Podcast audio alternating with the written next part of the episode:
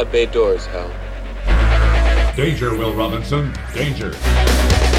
Look, up in the sky. It's a bird. It's a plane! To the Batmobiles. May the force be with you. Who is that masked man? Avengers, assemble! Good afternoon and welcome to the Fantastic Forum. I'm Ulysses E. Campbell. We open the show, as always, with some genre related news. The National Cartoonists Society held its NCS Fest last weekend. The virtual cartooning festival included the 75th annual NCS Awards, in which the Society recognizes outstanding achievements in all walks of the profession for the previous year. This year's recipient of the Cartoonist of the Year was Ray Billingsley, creator of the popular newspaper strip Curtis. Billingsley is the first African American cartoonist to receive the coveted award. Accepting the award, Billingsley said, This has been a huge step for me, and also a monumental step for the NCS because I'm the first black guy to win the prestigious Reuben Award, and for that I am very grateful. He added, I wish creators like Morrie Turner and Ted Shearer and Brumsic Brandon Jr. were here to see this. Rob Zombie revealed first look pictures of the stars of his upcoming reboot of The Munsters, featuring Jeff Daniels as Herman, Sheri Moon Zombie as Lily, and Daniel Roebuck as Grandpa. You can view the pictures on one of the FF social media pages, and while you're there, if you haven't already, follow us on Twitter and Instagram, and like us on Facebook. We like to be followed and we love to be liked. Showrunner Eliza Clark has shared via Twitter that Y: The Last Man has been canceled by FX. Clark wrote, We have learned that we will not be moving forward with FX on Hulu for season 2 of Y: The Last Man. I have never in my life been more committed to a story, and there is so much more left to tell. We had a gender diverse team of brilliant artists led by women at almost every corner of our production. It is the most collaborative, creatively fulfilling, and beautiful thing I have ever been a part of. We don't want it to end. She also expressed hope the show could be picked up by another network. Former Batwoman star Ruby Rose took to Instagram this week to reveal allegations of wrongdoing, including various incidents of misconduct on the part of her co stars, as well as unsafe conditions on the set, which led to her departure from the CW show.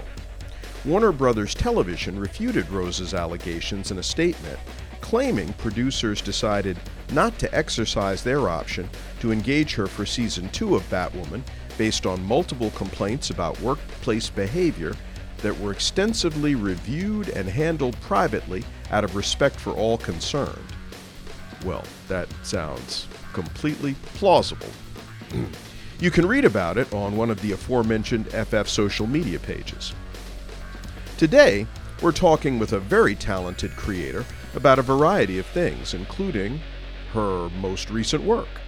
But before I introduce our guest, here is the official FF review of Denis Villeneuve's Dune. Ulysses Campbell for Fantastic Forum. For fans of science fiction literature, Dune is something of a must read. Written by noted author Frank Herbert, the story was originally published in 1965 in Analog magazine as two separate serials. The work was recognized with Hugo and Nebula Awards for Best Novel. Dune is a sweeping story that serves as a masterful example of world building. Its complexity makes for a challenging adaptation to the screen. Director Denis Villeneuve does a magnificent job in organizing and combining the elements construct an excellent representation of the work. Viewers familiar with the source material may be somewhat disheartened at the very beginning. The subtitle Part 1 accompanies the main title card, so you know from the start that you're not going to get the satisfaction of the full story. Although, based on some of the criticism directed at David Lynch for the previous feature length adaptation of the book, breaking the epic tale into two parts wasn't unreasonable. Dune is the story of Paul Atreides, heir to Duke Leto of the House Atreides. House Atreides is one of the great houses of the Landsraad during the days of the Imperium, governed by the High Council and overseen by the Padishah Emperor. The Emperor gives House Atreides the highly prized fief of the planet Arrakis, where the spice melange is found. Melange is the foundation of commerce and technological development in the known universe due to its critical role enabling space travel. Unknown to the Atreides, the Emperor is conspiring with a rival Landsraad house, the Harkonnen. Both the Emperor and Baron Vladimir Harkonnen are envious of the rising popularity of Duke Leto Atreides. They plot to destroy the Atreides in a treacherous ambush, but they didn't count on Paul's emergence as a messiah like figure destined to rule the known universe. That's the shorthand of Dune. Curious parties should read the book. Herbert wrote several sequels, and there are additional books in the series written after Herbert's death by his son Brian and Kevin J. Anderson. Timothée Chalamet plays Paul. Chalamet is a very talented actor who delivers a fine performance. Even though it can be considered an ensemble picture, Dune is unquestionably Paul's story, and Chalamet is the star. Villeneuve has surrounded him with other exceptional actors, including Oscar Isaac, Rebecca Ferguson, Jason Momoa, Josh Brolin, Stellan Skarsgård, Stephen McKinley Henderson, Sharon Duncan Brewster, Javier Bardem, Chen Chang, Dave Bautista, Charlotte Rampling, David Dastmalchian, and Zendaya. I especially enjoyed the performances of Ferguson and Isaac, but an outstanding ensemble cast such as this defies singling out any individual actor. One obvious reason for an updated movie is to take advantage of the advances in special effects since the 1984 version. The production design is also exceptional, and the producers have leveraged the locations in creating a sort of Middle Eastern feel to the Iraqi environment. That is accentuated by the background casting, and Hans Zimmer contributes a rich musical score. Villeneuve has made a closer adaptation of Herbert's novel than David Lynch. Jon Spaihts and Eric Roth co wrote the screenplay with Villeneuve. Despite adherence to the original material, I noted the absence of Feyd-Rautha. However, as it was only part one, I assume the character will appear in the next movie. There will certainly be more screen time for others, based in part on the fact that some characters from part one have cycled out. The movie runs 2 hours and 35 minutes. This is an epic picture. I was comfortable with the pacing. It's rated PG 13 and is violent with some mature themes. There's nothing gratuitous about this movie, and whatever happens is in service to the story. This isn't a movie for children. A mature 12 year old can see it, but I'd recommend that you get a sitter for kids any younger. This is a superb movie, and I expect it will be well received by fans. I hope it does well enough to warrant there being a part two. Three stars out of four. Ulysses Campbell for Fantastic Forum. The official FF review of Denis Villeneuve's Dune, which opened domestically yesterday. So, now it's time to introduce today's special guest. Joining me is webcomic creator, science fiction author, artist, and editor Shaenon K. Garrity. Welcome to the show. Oh, hi. I appreciate you coming on. Uh, it's such a wonderful treat to talk to you.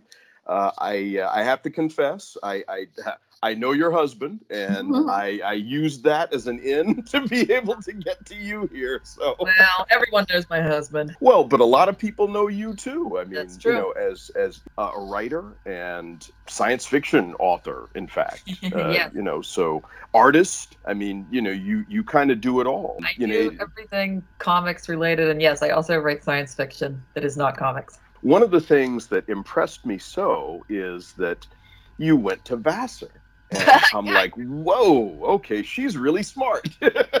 yeah, yeah. You know, and so what is it that drew you to this industry? I mean, you know, because you, I've got to, I've got to believe that. I mean, it's got to be the love of it, I'm sure, but you know, because you could do anything, oh, and you chose to do this. I wish. Um, you know what? There's a difference between being smart and being marketable. Um, I actually always think if I hadn't gotten, I I always kind of figured I'd be on like the the east, stay on the east coast after college and go into like the publishing industry there. But Mm. I Yeah, You're from Pittsburgh, right? I am from Pittsburgh originally. Yeah, I didn't. I mostly grew up in Ohio, but my family's from Pittsburgh. My parents recently retired back to Pittsburgh, their homeland, and they're very happy there. So yeah, I'm from the. I mostly grew up in the Midwest, and um, went out to yeah, went to college in Vassar, and I did get into. Um, but that was when I got I got hardcore into comics at Vassar. I mean, I've been into comics before that. I mean, I got into, I started to become a big time comics fan in high school. Uh, I read a lot of comics and um, drew a comic strip for like the youth section of the Cleveland Plain Dealer. Mm. Uh, I did that for a while. That was fun. And um, then in college, I started doing a comic strip for the college paper because I like doing comic strips. And I started got, getting more intently into comics. I made a bunch of nerdy friends. Actually, um, I taught at one year. Um, in senior year, I did a student taught course in comics, which is a thing you can do at Vassar. Mm. Um, Mm.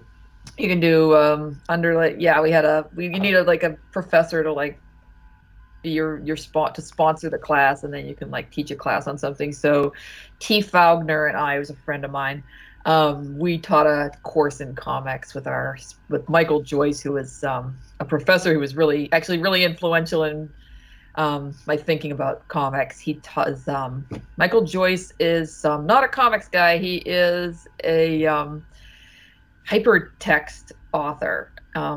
He's a, like a new media writer, and he taught these classes at Vassar in the English department, all about um, just different types of of new media and um, teaching Marshall McLuhan, teaching like um, hyperfiction and like possibilities of like digital writing. And part of that was comics. He was really interested in the interaction of word and image. So I took classes with him that were really exciting, and we learned. I just actually learned about a whole bunch of different types of um, sort of alternative media.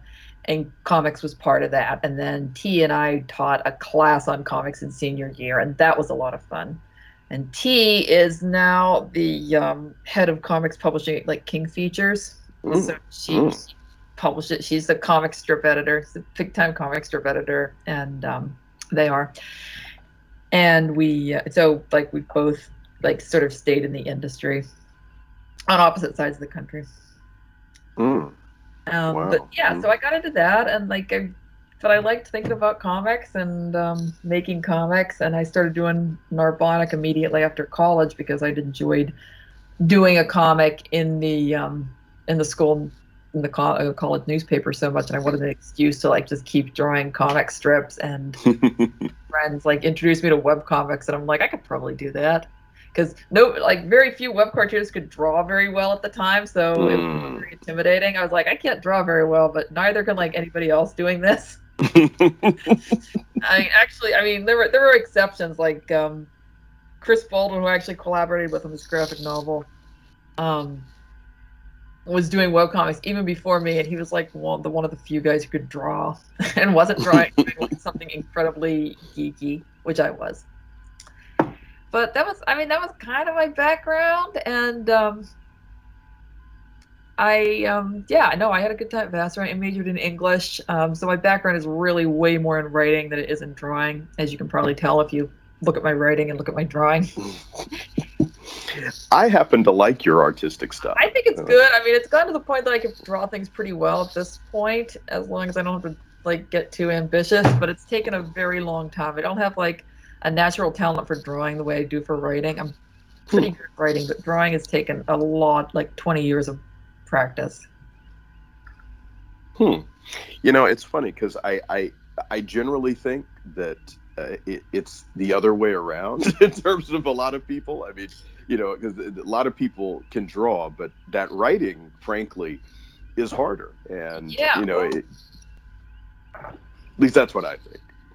You know, it depends. I mean, um, really good artists are hard to come by, but um, I mean, you can't have a good comic without a good story. So it's kind of the, that's that's kind that's the foundation of it. But then, like drawing takes a lot more time, so you should pay the artist more. Uh, yeah. Well, I shoot. All the people who collaborate doing this stuff need to get paid a lot more. Yeah, as no far as. I'm concerned. I mean, I- that's but. I Yeah. cannot and it- stress enough how in favor of getting paid I am. Thank you for calling me purist, but I am such a big fan of getting money for services rendered. but I get the feeling, and this is part of the reason I, I refer to you as a purist. I get the feeling that you would be driven to do some of this, whether you were getting paid or not, or certainly Yeah. whether you were getting paid a lot or not. Yeah, definitely. Shane, in just a moment. You're listening to Fantastic Forum on WERA 96.7 FM and streaming via E WERA.FM. We are your community radio station. I'm Ulysses E. Campbell. I'm joined today by Shaenon K. Garrity.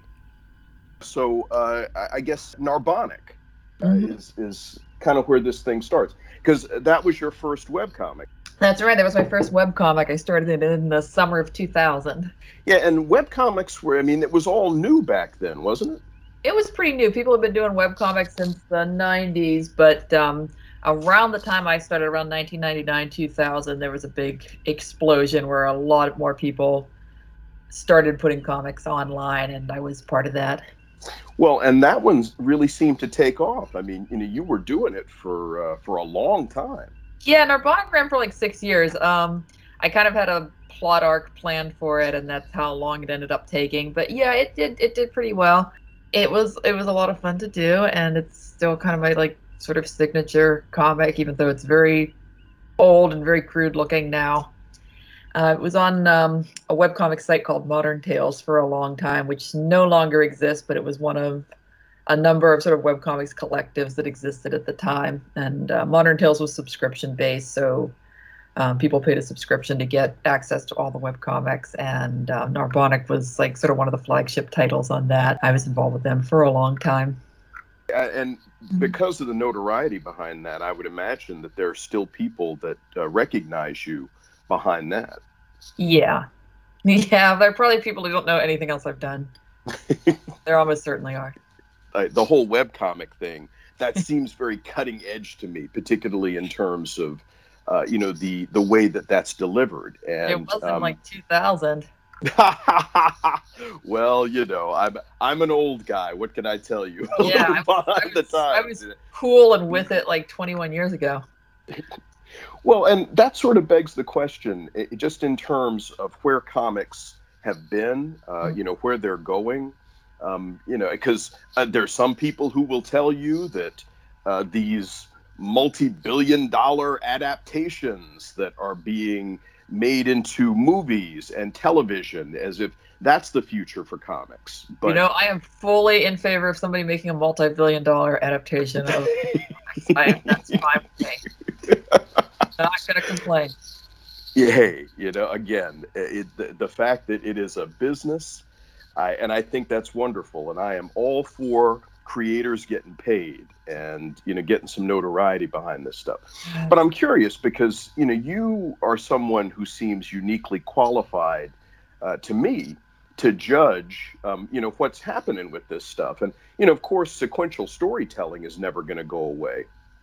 But comics themselves, it seems as if maybe we're going to end up in a place where they're more um, uh, IP or source material for some of these other products. And I mean, obviously, that if you're getting a check as a creator, you know, that's not a problem. But as a consumer, uh, you know, and somebody who loves comics, I'm just curious about uh, what your thoughts are and where you think the industry itself is going. Uh, geez, that's such a big question, and there's so because the industry is so many things now. I mean, even just talking about webcomics, um, getting into a place where right now I think webcomics are challenged by the fact that there's less of a web than there used to be. Like everything is centered Mhm. around um, a small number of social media sites, and that's become a challenge in like launching new comics online and figuring out how to get people in front of them or how to get comics in front of people. And um, actually, I mean, I'm seeing like sort of webcomics collectives or central place central places, companies that will provide comics like Webtoons, springing up now again, which is probably pretty good. Um, because there's so few like there's so little direction when you're trying to get people to look at comics online and find them um, so i'm interested in where that is going and whether web comics are even a useful separate category of comics at this point or if it's just all comics are digital to some degree and you're just delivering them in different ways. I mean as far as comics as ip goes i have no, you know it's i have no idea where that's going. I'm not in the entertainment industry. I'm in the com well i'm in the comics industry. You can argue whether that's entertainment. But um it seems like there's a getting to be a glut right now maybe. But then again comics are actually a really you know, it's a really flexible medium for adaptation, so I can see where that's a very, you know, a well that other media wants to go to right now. Um, you can adapt comics in a lot of different ways because it's a very flexible Mhm. medium. Mhm. I'm also working the manga industry. I'm a manga editor. Right. Um, that's a whole area of comics that's been cross-pollinating with American comics for a long time now, and is currently in the middle of a boom. And that's very exciting, and is creating a whole new branch of the industry. Well, not new, but an expanding branch of the industry. So I don't know. Comics are a lot of things now. Indeed. Well, and manga in particular, because, and I'm glad you mentioned that, because uh, my understanding of uh, how big manga is in Japanese culture, I mean, this is uh, it's it's it's consumed by everybody, you know, and it seems to have uh, gained attraction, uh, you know, culturally over in Japan, uh, in such a way that comics haven't sort of actually achieved here in the United States. I mean, it's it strikes me as still more of a subculture kind of thing for the most part. I mean, in terms of the comics themselves, you know, maybe now the um, the adaptations have become more mainstream. I mean, you find more people who are engaged with these Marvel movies in particular, or some of the television shows. Uh, you know, less so than the original source material comics. Yeah, mean, what do you what do you think? Yeah, certainly more people have seen Guardians of the Galaxy than have read a Rocket Raccoon comic uh, by order of magnitude. You know, the manga industry is, you know, there's there are lessons that the American American comics industry can take from manga, and then lessons that don't necessarily translate.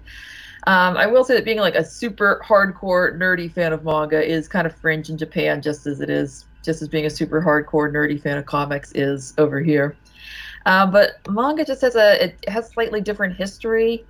Um, as part of pop culture in Japan, I think like historically the, the ubiquitousness of manga, I kind of goes back to um, the post-war period in Japan, and Japan being um, very poor for a long time after that period. Um, so most people did not get televisions until like I think late in the 1960s, and also just by a sort of quirk of the way the Japanese film industry works, film movies tend to be on the expensive side. So comics became a popular form of entertainment, especially children's entertainment, to a degree that didn't happen in the US because people had other entertainment options and kids had other entertainment options. So, you know, in like um, 1940s, 1950s, 1960s Japan, you had like um, manga running in children's magazines, which is still the case to the point they took over the magazines. They had you had manga rental stores and lending libraries. You just had it was just part of the culture to a larger degree than it was in the US. And that has to do with a lot of things that happened historically in the comics industry in the US at the same time. Uh, so, I mean, there's a whole difference in the way that comics have historically been consumed in Japan, which is not necessarily repeatable, but there's certainly a lot of lessons we can take um, from the manga industry. It's like definitely a lot more, it, it has traditionally aimed at a lot more markets than the American comics industry has for maybe the last 30 or 40 years. And um, it's maybe more canny about appealing to particular markets and audiences and making and providing a lot of different options and a lot of different material for people.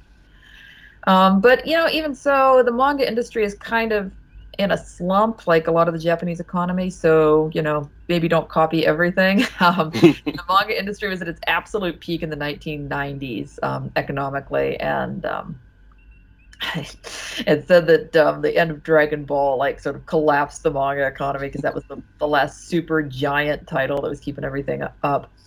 And um, they kind and a big reason that we're seeing so much manga internationally now is that they need the international market. Like the the American market went from being just a side hustle for Japanese publishers to a pretty big deal, and they realize that there's like a huge audience over here that they they need to um, sell to. So I mean, there's there's a lot of good things about manga and a lot of not so good things about manga. I've been working as a I'm a freelance editor um, for Viz Media.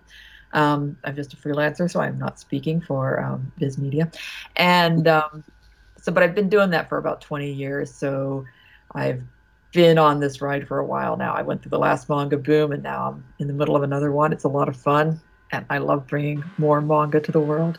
mm. But it's an interesting market. It's it's um it's interesting, and also it's been around long enough in the U. Like manga's been a semi-mainstream thing in the U.S. for long enough that it's influenced American comics creators and publishers, and that's really exciting to see too. I mean, there's you look at um, comics creators who are younger than me, which is a lot of them now, and um, they're they have a, a lot of them are strongly influenced by manga. They grew up with manga, and it's just part of what they consumed and understood to be to be comics and to be storytelling. It's they incorporate manga elements very naturally into their work.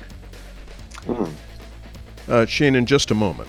That musical cue means that it's time for us to take a short break. Of course, Fantastic Forum comes to you via WERA 96.7 FM in Arlington, Virginia.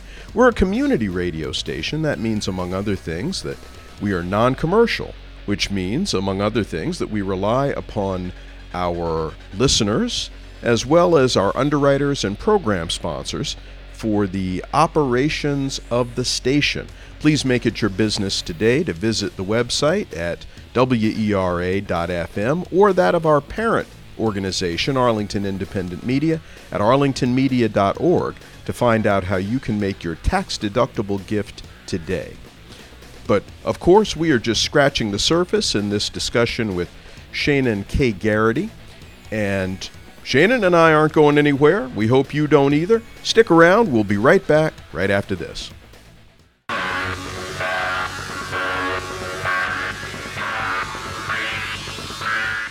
And welcome back to the Fantastic Forum here on WERA 96.7 FM and streaming via WERA.FM. We are Arlington. I'm Ulysses E. Campbell. I'm joined today by my special guest, Shaenon K. Garrity. And we were just talking a little bit about uh, manga. Well, because among other things, I mean, of course, uh, Shaenon is a artist. She is a science fiction writer. Uh, she is a web comic creator. She's also a manga editor. And there was a really interesting observation, uh, Shaenon, that you made uh, in the in the first half of the show. You know, about the growth of manga and you know sort of how um, you know there was it was the easiest thing for people to get and uh, you know th- that absolutely had to have fueled the success of it over there. Yeah. You know, so um, you know, it, it, part of what troubles me about our culture here is it seems like there are fewer people who are reading. And one of the things that I loved coming up uh, was that, um, I mean, oh, okay, I mean, I, I read real books too, but you know, comics, you could you could actually learn things reading comics. And uh, it, it's funny because I'm reminded uh, if there was somebody who was, uh, say, mispronouncing a word, mm-hmm. I, I, tried not to get on them because, wow, okay, you saw that, you read it somewhere. That's why you don't know how to pronounce. Yeah, that's right. I mispronounce words all the time because I read instead of talking to people. The point that I was making was just simply that I, I wish. Uh, part of what I worry about is that there aren't enough people who are reading comics, and there are so many other uh, draws on people's free time, and so many other things now that uh, younger people in particular are interested in. I mean, I'm not so much into the whole gaming thing, but Mhm. you know, I think that uh, video games have, in some ways, supplanted comics as you know something that younger people do with their free time, and there are a substantial number of games that are actually based on comics that people are playing and getting into. You know, so I mean, a- again, it, it the stuff isn't ever going to completely go away, but it's something else that contributes to uh, them not being as popular or as successful as they maybe could be. Don't know. I mean, obviously, video games are huge. I've got a kid who is he's seven and he doesn't even have any game consoles yet, but he's obsessed with video games. He's obsessed with Minecraft, a game he has never played, and he's he's learned computer skills solely so that he can go online and find like Minecraft-like emulators that he can play. it's pretty impressive. oh my goodness! Yeah. yeah but um but at the same and that's actually that's actually been part of the you hear publishers in japan say the same uh, manga publishers in japan say the same thing too i mean there's starting around the 2000s there was a big concern that people were really gaming and doing stuff with their phones way more than they were and this was supplanting manga reading because it used to be it used to be standard that people would read manga on public transit that was Mm. Actually another another cultural factor influencing manga consumption is that a lot of people a large most people like the vast majority of people in japan live in a few big cities and tokyo has like a giant portion of the population and it's just one enormous city and so people are on public transit a lot. A lot of people have like like sizable commutes and traditionally like people would frequently read manga on the on the subway or on the train. It's like light reading. And so people started being like when cell phones started proliferating like manga publishers were concerned because like people aren't reading comics on the train anymore. Now they're reading now they're just looking at their phones they're playing phone games. Like what are we going to do about this? And um, this did spur a mo- move um, movement towards doing more digital manga and getting more online. But it's a concern all over the world and every every publishing industry globally is dealing with that. But at the same time um, younger people are reading a lot. You look at the demographics and like teens and young adults are actually reading more than older adults. There's actually a huge audience for books and for comics and the graphic novel market in the us has exploded in recent years Mm. and that has a lot to do with younger readers teens and young adults um, reading a lot more and just reading for for fun for entertainment and they like comics comics are fun and that's suddenly become like a huge a huge market it's really great it's it's very exciting Mm, yeah. Well, you give me reason for optimism. i and, have uh, hope all the time i mean i you know i'm kind of less interested in comics as an industry than i am as an art form and like comics as an art form isn't going away. It's always a thing that will Mm. exist. Like you can always draw pictures on a piece of paper in sequential order and if you like add dialogue. I mean again my kid draws comics. In fact he almost he likes to make books and they're always like they're just comic books he like staples a bunch of papers together and um, Mhm. pieces of paper together and draws pictures of minecraft mob he is in the middle of a vast that's the thing right now it used to be it used to be all of his book comics were about cats which i liked Mhm. and now all of his comics are about the enderman Minecraft. Minecraft, yes.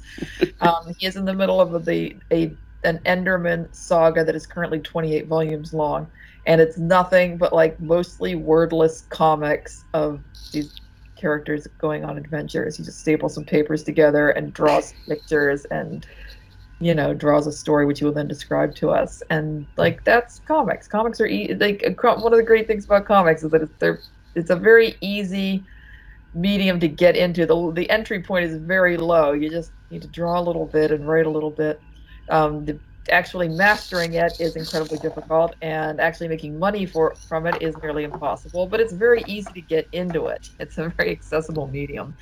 So I mean, I don't have any great recommendations about like growing the comics industry. Um, but I'm I'm I'm just much more interested in making comics and reading comics and uh, letting the chips fall where they may. Mhm. Well, and and you're a purist, and uh, and I have to laugh because I'm Uh, not. you're- Am I? well, in that you love the art form, uh, yes. You know, I mean, particularly being somebody who who works in the industry. I mean, there's some people who are totally dedicated to monetizing this. You know, and well, again, which isn't to say that that isn't uh, a consideration or even one of your priorities, but listening to you, there's there's something that you say about about the art form and the accessibility of it and the proliferation of it that honestly touches my heart. I mean, you know, because well, that's yeah. Well, yeah. I mean that because you gotta love it. I mean, and it starts it starts with loving it. Okay. I mean, I've got to assume. The money is pretty bad. Uh, yeah. Well, and even some of the greatest people who have done it, you know, or most prolific, say, you know, because I look at like a, a Jack Kirby. Oh gosh. And you know, one of the things that I've heard said about Jack Kirby is he was really, really great at making comics and really lousy at getting paid for it. You know, And yeah, for you somebody know, who they call the king, that's like yikes. you know, Harvey Kurtzman used to say I was never a businessman. That was my problem, and it's true. He's Kur- Kurtzman spent his entire career. He had one one big financial, like money making success in his life, and he left Mhm. it, and then spent the rest of his career doing brilliant stuff. And actually, he always. I'm, I'm kind of fascinated by Kurtzman. He's kind of like. I, he's, he's almost my patron saint in comics because he was so bad at making money, and I appreciate that. Um,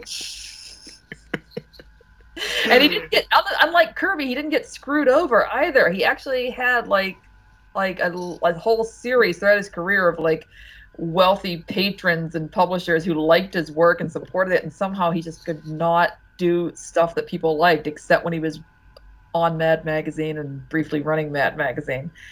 Um, and I appreciate that. I really admire that. Um, but yeah, and then and then Kirby got a lot of guys got screwed over. It's a bad industry. Yeah, well, and you know that's that's well, that's a whole nother area. But I, I'd like to pivot back to, um, well, to you. So um, let's talk a little bit about your most recent work. Uh, you know, Dire Days of Willow Weep Manor, because I, I, I tell you, I, I. I went online and uh, you know there are some uh, like the first uh, six eight pages available and I thought this thing was really cool. I'm like, I was angry when the whole thing wasn't available. So, you know, obviously I'm going to have to place an order. And, you know, since we're talking, I, I'm, I'm going to see if I can't get uh, a- copy uh, autographed by the author here. Oh, But, um, you know, a really wonderful work. And uh, so this this just came out recently, right? yeah, this just came out in what September, I think. It's it's it's quite recent, and that's my first graphic novel, um, written by me and drawn by uh, Chris Baldwin, who I've been friends with through web, like web comics for a long time now, and we kind of wanted to do something together, and he had an idea for the story and wanted me to like write it and flesh it out and write a script. And uh, so we kind of collaborated on that and brainstormed stuff, and I wrote a story, and he drew it, and now we have a book. Mhm. And that's Well- the story of how a graphic novel gets made. the collaborative process. I love it. Well, and uh, you know, high-powered publisher behind this thing too, Simon and Schuster. Yeah, yeah. Well, I have an agent is now is the thing. Oh, I know. representation. I love it. Yeah. So yes, I um my next I actually have sold another graphic novel, which will also be published by the same Simon and Schuster imprint. Ah. and that'll be out in like two years because it takes forever to draw things. I'm- But yeah, uh, it's um, it yeah, it's, very exciting. I, this is my first graphic novel. It's the first time I've written like an entire graphic novel script, um, and um, it was um, it was a challenge. I mean, I've written comic scripts before, comic book scripts. I've written for, for I've written actually I've written some stuff for Marvel in the past and for Boom Studios. Mhm. So I mean, I know how to like write a comic book script, but um, this is the first time I wrote like a whole like you know 184 or whatever page graphic novel, and it was actually a lot of fun. It was great. I just um, thumbnailed out all the pages because I could draw a little bit, and then um, I, I like did a sort of Marvel method with myself where I would like decide what was going to happen in this in a scene and like thumbnail some pages out and then go back and like write in the dialogue and describe exactly what was happening.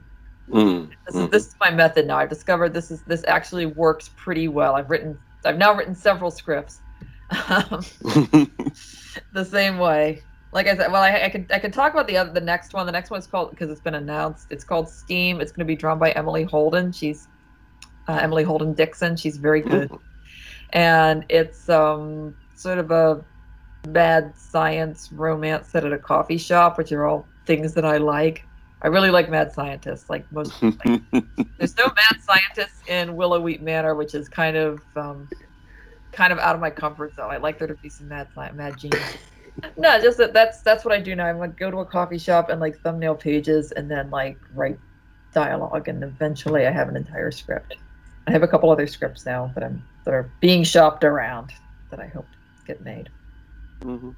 Well, I, I think that, you know, particularly given your background and the foundation that you're doing some of this stuff on, um, I, I've got to believe it's imminent. And, you know, looking at, uh, you know, Willow Weep Manor, for example, you know, this uh, lead character, Haley, I became interested and engaged, you Oh, know, with her. I mean, the fact that, you know, she liked reading and, uh, you know, this sort of old fashioned thing that she had, you know, in terms of, uh, you know the um, you know the Wuthering Heights, you know, kind of Yes, yes, she's of really like you know. yeah, she's a goth, but it's into like classical gothic novels like Wuthering Heights and Jane Eyre.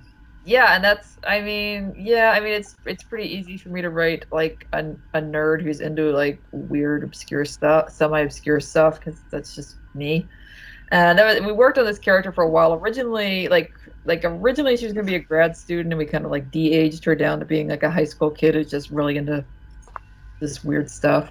Mm, mhm. And um, she actually she went through a lot of different drafts trying to figure out exactly like what this character was and how she was going to respond to things. And Mhm. I think making her like an over enthusiastic geek is definitely my contribution to the story.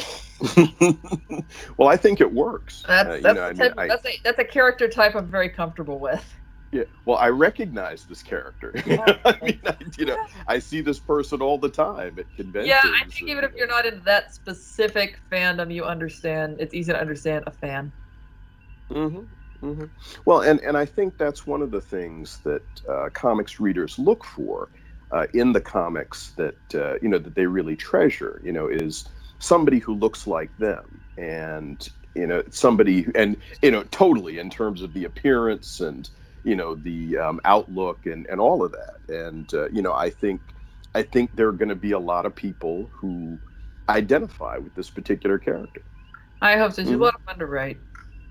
yeah. Um, any chance for uh, seeing any more of this character? I mean, I haven't. I, I don't know how it ends, so I'm assuming. Oh, I, that- yeah, I know. You can read the whole book and then get more. And uh, yeah, I think Chris and I would both like to do a Willow Weep sequel. So we're Mm. talking about that. Mhm. What's the feedback been like so far? It's been good. I mean, the reviews have been really good. I think it's it's selling it's selling pretty well. Uh, we got we got positive reviews from like Kirkus and Publishers Weekly, which are which is which are good. That's very Mm. exciting. Mhm. Uh, so yeah, I think it's I think it's done pretty well, and I've actually like seen it in bookstores. Which uh, again, this is like my first sort of mainstream published book. I've like self, been self-publishing comics for a long time, Mhm. uh, but this is the first come up like a big publisher. It also means that I don't have to like have all the copies of the book in my house, so that helps a lot. I'm sure your family is grateful for that. yeah um every yeah the the basement and we have a detached office and they're basically just storage areas for comics at this point a Mhm. lot of which are my narbonic and Skin Horse books the rest is andrew's Mhm. comic book collection i actually don't have a huge collection of like comic books i have lots of Mhm. collections and graphic novels and trades and stuff but andrew's the one who collects like individual monthly comics I guess for the, I guess for for listeners to explain, my husband Andrew is the curator at the Cartoon Art Museum in San Francisco. We're both like big old comics nerds. He's only a nerd about comics. I'm a nerd about everything, but he's like a totally normal, cool guy who is just obsessed with comics. Just a moment, Shaenon. You're listening to Fantastic Forum here on E WERA 96.7 FM and streaming via E WERA.FM. We Are Arlington. I'm Ulysses E. Campbell. I'm joined today by Shaenon K. Garrity. So, um, all right, uh, what's next for you? I mean, you said that you've got another graphic novel that is that, that you're working on that you expect to be out in another uh, two years or so. yeah. Um, that'll be called Steam, and I mean, my part on it is mostly done because I've written the script. Now Mhm. Emily gets to draw the whole thing, and I have other scripts that I'm selling, shopping around that I probably can't talk about yet. Um, I'm trying to write a graphic novel that my son would enjoy. Mm-hmm. He actually liked Willow Weep Manor, which was great. I was so happy that he, he read it and, and laughed at it, even though it's aimed at a somewhat older audience. Mhm. Um, but he liked it um, and um, told me it was good. He's very supportive. But I'm trying to write a, a graphic novel for him right now. Do it, Mhm. finding things that he likes. My my process for coming up with like ideas right now for books is just to write down three things I like and then make a story from combining those three things. And hope, hopefully it'll be like, and then the idea that it'll be something I en- I enjoy writing about because it's three things that I like. Mm. I wrote down three things my son likes. I'm trying to write a story of that. So I'm doing that and um, Skin Horse, my extremely long web comic with Jeff Wells, Yeah, he said that was going to be coming to an end. kind of ending. We're slowly, we're in like the sort of big finale story arc or set of Mhm. story arcs right now. Mhm.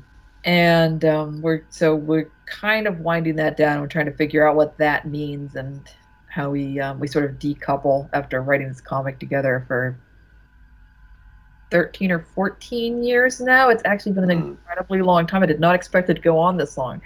I mean, again, Narbonic went on for six years, which is a pretty long run. Mhm.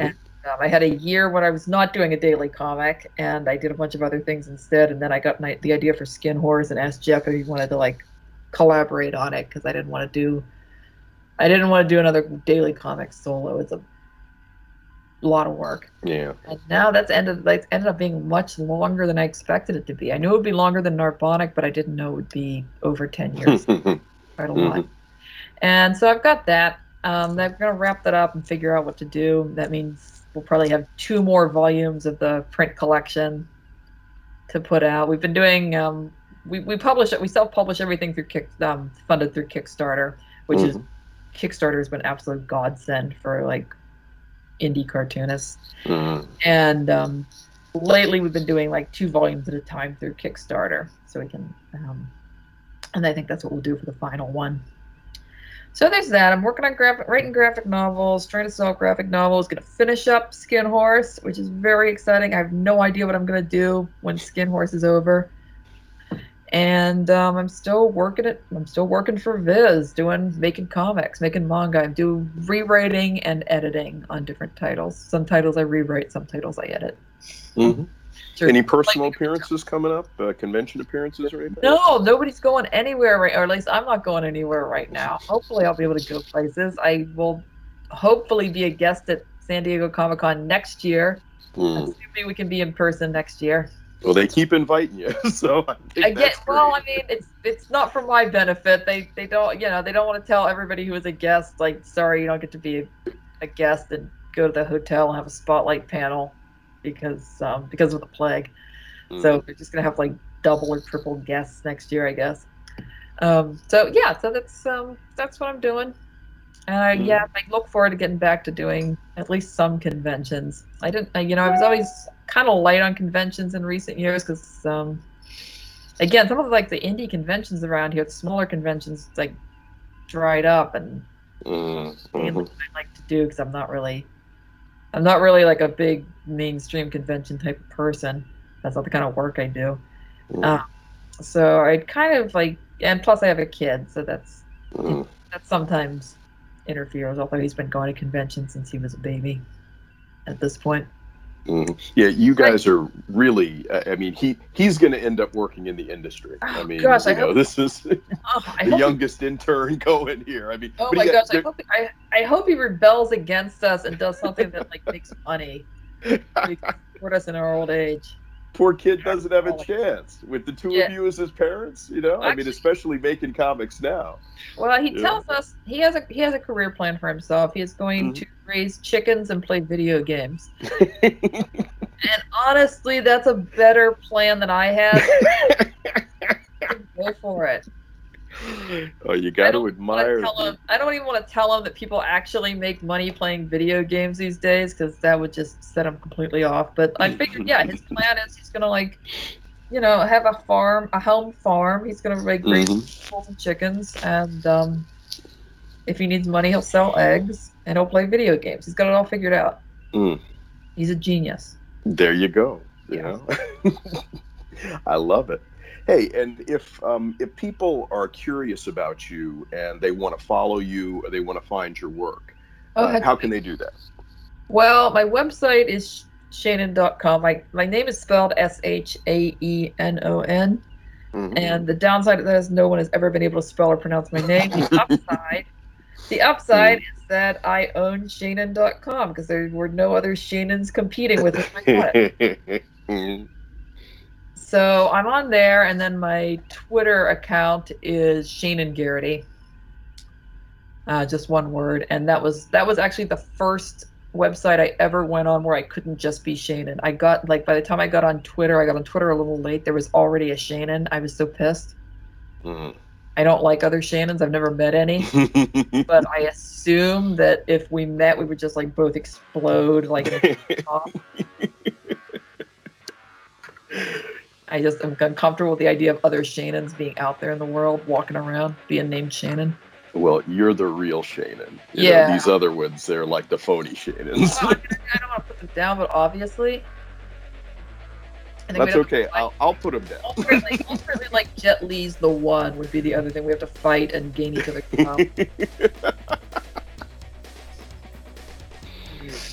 Mm, Anyway, Shaenon K. Garrity, thank you so much. This has been such an entertaining conversation. Oh, good. I hope and Mhm. yeah, well, and and uh, give us give us the website and uh, the Twitter one more time, please. um, website is Shaenon.com. Twitter is Shaenon Garrity. There you go. And everybody needs to uh, to follow you and uh, you know look into that uh, the dire days of Willow Weep Manor. Trust me, you will not be sorry. Wonderful uh, new graphic novel uh, from you. this extremely talented artist, writer, editor. Well, and of course, that's all the time we have. I'd like to thank our special guest, Shaenon K. Garrity, and you too for tuning in. Of course, Fantastic Forum is also a television show, and you can visit the website at fantasticforum.tv to find out when it airs in your area or simply check your local listings. You can also visit the website to watch the show. We've got complete episodes, we've also got the various segments broken out, the interviews, the special features, the toy and game profiles, everything that you have come to love from the television version. It's all right there on fantasticforum.tv. We also have links to the various radio episodes, and you can listen to it there as well. Uh, of course, the show re airs each and every Thursday afternoon from 3 to 4 right here on WERA. Tell your friends. And we're available as a podcast on all the platforms where you can find your favorite podcasts, thanks to our friends at the Great Geek Refuge. So, you enjoy the rest of your weekend, stay safe, and be sure to come back again next week, same bat time, same bat station.